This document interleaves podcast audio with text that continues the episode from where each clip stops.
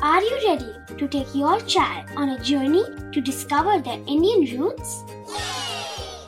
Introducing Chimes, the ultimate audio platform for young minds aged 3 to 15. At Chimes, we believe in the power of storytelling to connect children to their cultural heritage. From captivating folk tales to colorful festivals to mesmerizing history, Chimes brings the rich stories of Indian traditions to life. So connect your child to their Indian roots with us. Download the app today and start the journey. Search Chimes Kids Audio Stories and Podcasts app on Apple or Google Play Store. Chimes, audio that inspires.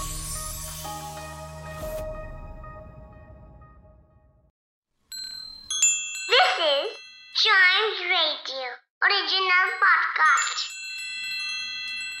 ਇਹ ਸਾਖੀ ਗੁਰੂ ਅਮਰਦਾਸ ਜੀ ਦੀ ਜੀਵਨੀ ਤੋਂ ਲਿੱਤੀ ਗਈ ਹੈ। ਇਸ ਸਾਖੀ ਦਾ ਨਾਂ ਗੁਰੂ ਅਮਰਦਾਸ ਜੀ ਤੇ ਬਾਦਸ਼ਾਹ ਅਕਬਰ ਹੈ। ਬਾਦਸ਼ਾਹ ਅਕਬਰ ਨੇ ਗੁਰੂ ਅਮਰਦਾਸ ਜੀ ਦੀ ਬੜੀ ਸਿਫਤ ਸੁਣੀ ਸੀ। ਦਿੱਲੀ ਤੋਂ ਲਾਹੌਰ ਜਾਂਦੇ ਹੋਏ ਬਾਦਸ਼ਾਹ ਨੇ ਗੁਰੂ ਜੀ ਨੂੰ ਸਨੇਹਾ ਭੇਜਿਆ ਕਿ ਉਹ ਉਹਨਾਂ ਨੂੰ ਗੋਇੰਦਵਾਲ ਆ ਕੇ ਮਿਲੇਗਾ। ਐ ਸੁਣ ਕੇ ਸਿੱਖ ਖੁਸ਼ ਹੋ ਗਏ ਤੇ ਕੁਝ ਸਿੱਖਾਂ ਨੇ ਬਾਦਸ਼ਾਹ ਦੇ ਆਉਣ ਤੇ ਵਿਸ਼ੇਸ਼ ਤਿਆਰੀ ਕਰਨ ਦਾ ਸੁਝਾਅ ਦਿੱਤਾ। ਗੁਰੂ ਜੀ ਨੇ ਕਿਹਾ ਕਿ ਬਾਦਸ਼ਾਹ ਅਕਬਰ ਵੀ ਸਭ ਵਰਗਾ ਇਨਸਾਨ ਹੈ ਤੇ ਗੁਰੂ ਦਰਬਾਰ ਵਿੱਚ ਸਭ ਇਨਸਾਨ ਬਰਾਬਰ ਹਨ। ਇਸ ਲਈ ਬਾਦਸ਼ਾਹ ਦੇ ਆਉਣ ਤੇ ਕੁਝ ਵਿਸ਼ੇਸ਼ ਤਿਆਰੀ ਕਰਨ ਦੀ ਕੋਈ ਲੋੜ ਨਹੀਂ। ਬਾਦਸ਼ਾਹ ਅਕਬਰ ਹਰੀਪੁਰ ਦੇ ਰਾਜਾ ਦੇ ਨਾਲ ਗੋਇੰਦਵਾਲ ਗੁਰੂ ਜੀ ਨੂੰ ਮਿਲਣ ਲਈ ਪਹੁੰਚਿਆ। ਗੁਰੂ ਜੀ ਦੇ ਸਤਕਾਰ ਵਜੋਂ ਉਹ ਨੰਗੇ ਪੈਰ ਚੱਲ ਕੇ ਗਿਆ। ਸਿੱਖਾਂ ਨੇ ਬਾਦਸ਼ਾਹ ਨੂੰ ਬੜੇ ਹੀ ਆਦਰ ਦੇ ਨਾਲ ਗੁਰੂ ਘਰ ਤੇ ਲੰਗਰ ਸਥਾਨ ਦਿਖਾਇਆ। ਬਾਦਸ਼ਾਹ ਨੇ ਸੁਣਿਆ ਸੀ ਕਿ ਗੁਰੂ ਜੀ ਨੂੰ ਮਿਲਣ ਤੋਂ ਪਹਿਲਾਂ ਲੰਗਰ ਛਕਣਾ ਪੈਂਦਾ ਹੈ।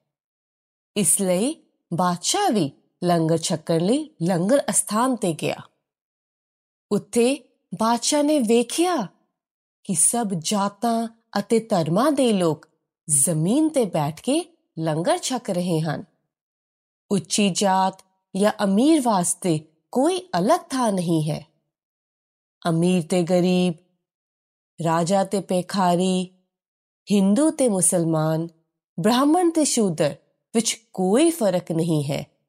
ਸਗੋਂ ਸਭ ਨਾਲੋਂ ਇੱਕੋ ਜਿਹਾ ਵਿਵਹਾਰ ਹੈ ਤੇ ਸਭ ਇਕੱਠੇ ਤੇ ਪੰਗਤ ਵਿੱਚ ਬੈਠ ਕੇ ਲੰਗਰ ਛਕਦੇ ਹਨ। ਬਾਦਸ਼ਾਹ ਅਕਬਰ ਨੇ ਵੀ ਬਾਕੀ ਸੰਗਤ ਦੇ ਨਾਲ ਪੰਗਤ ਵਿੱਚ ਬੈਠ ਕੇ ਲੰਗਰ ਛਕਿਆ। ਬਾਦਸ਼ਾਹ ਨੂੰ ਲੰਗਰ ਦੀ ਦਾਲ ਰੋਟੀ ਦਾ ਬੜਾ ਹੀ ਸਵਾਦ ਆਇਆ। ਅਜਿਹਾ ਸਵਾਦ ਤਾਂ ਉਸ ਨੂੰ ਮਹਿਲਾਂ ਦੇ ਭੋਜਨ ਵਿੱਚ ਵੀ ਕਦੇ ਨਹੀਂ ਸੀ ਆਇਆ। ਬਾਦਸ਼ਾਹ ਨੇ ਮਹਿਸੂਸ ਕੀਤਾ ਕਿ ਗੁਰੂ ਜੀ ਦੇ ਲੰਗਰ ਵਿੱਚ ਬਹੁਤ ਲੋਕ ਆਪਣਾ ਪੇਟ ਭਰਦੇ ਹਨ।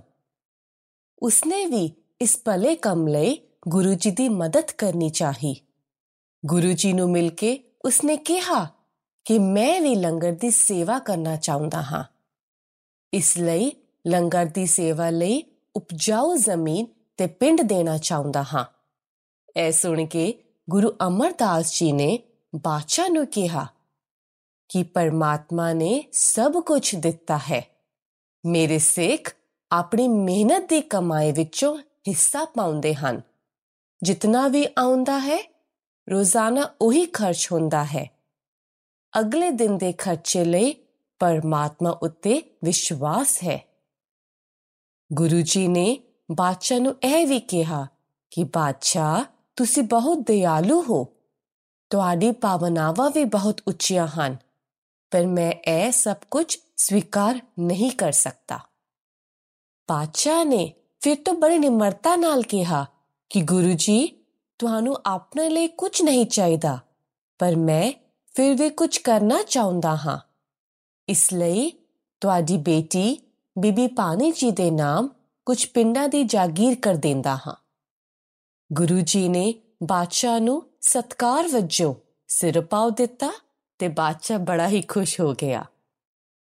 ਬਾਬਾ ਬੁੱਢਾ ਜੀ ਨੇ ਉਹਨਾਂ ਪਿੰਡਾਂ ਦੀ ਦੇਖ-ਰੇਖ ਕੀਤੀ। ਜੋ ਵੀ ਉਹਨਾਂ ਪਿੰਡਾਂ ਦੀ ਜ਼ਮੀਨ ਦੀ ਕਮਾਈ ਹੁੰਦੀ, ਉਹ ਲੋਕਾਂ ਦੇ ਭਲੇ ਲਈ ਵਰਤੀ ਜਾਂਦੀ ਸੀ। ਸਾਨੂੰ ਇਹ ਸਾਖੀ ਤੋਂ ਇਹ ਸਿੱਖਿਆ ਮਿਲਦੀ ਹੈ ਕਿ ਗੁਰੂ ਘਰ ਵਿੱਚ ਹਰ ਇਨਸਾਨ ਬਰਾਬਰ ਹੈ ਜਾਤ ਪਾਤ ਦੀ ਕੋਈ ਥਾਂ ਨਹੀਂ ਹੈ